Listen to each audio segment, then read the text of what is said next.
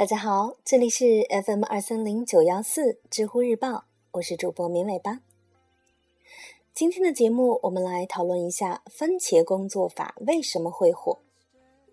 针对这个问题，我们给出两位知乎用户的回答。首先是 Waffle Kong 的回答，他说：“个人认为原因如下：首先，提供了一个很标准的 SOP，有非常具体的规则。”按这个规则来执行，可以准确的重现。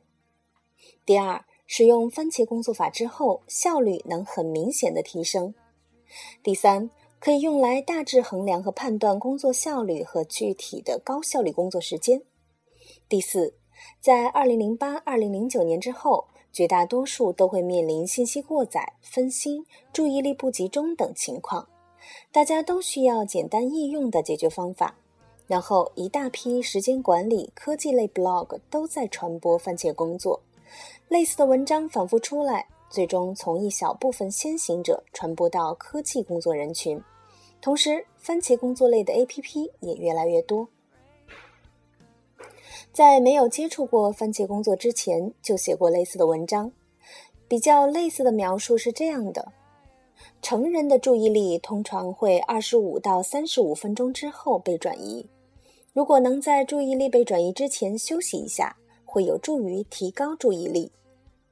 看完这段话之后，自己去按照里面的描述行动一下，就会发现，休息一下是多长时间，有没有限制，缺少一个明显的规则和步骤，每个人无法准备重现，经常会发生多休息一会儿，看下新闻，然后就过几十分钟或一个小时，重现失败。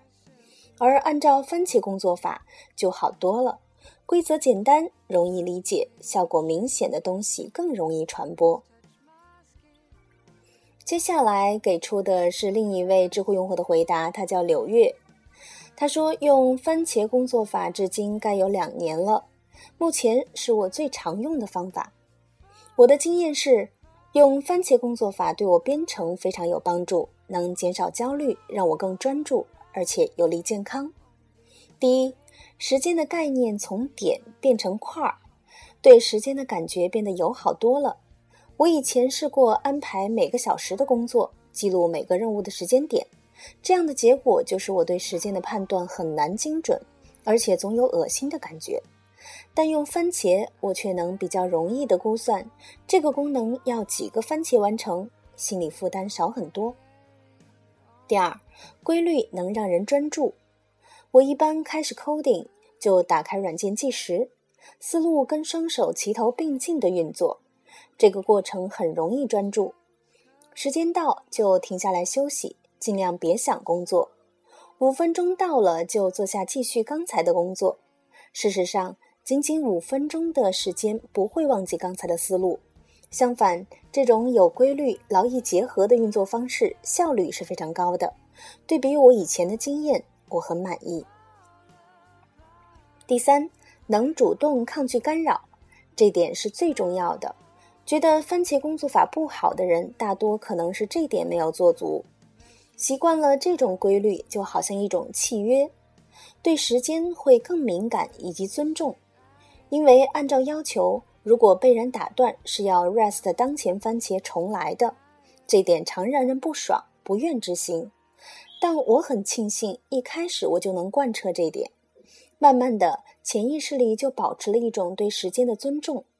当前的这二十五分钟，只能专心做目前的任务，不喜欢被人打扰，尽量把干扰源去掉。QQ 或者是邮件有消息，也是放一边去。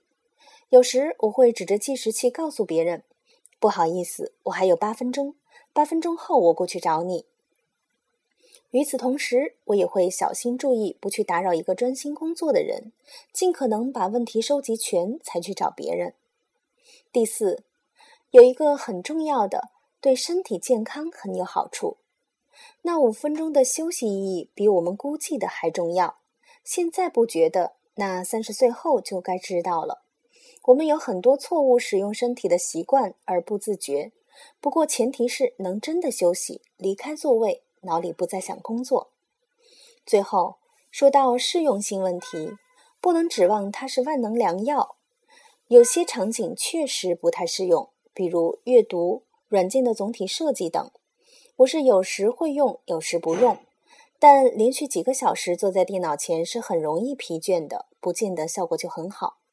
人是有弹性的，不能被一种方法束缚住，但一定要认真实践过再说。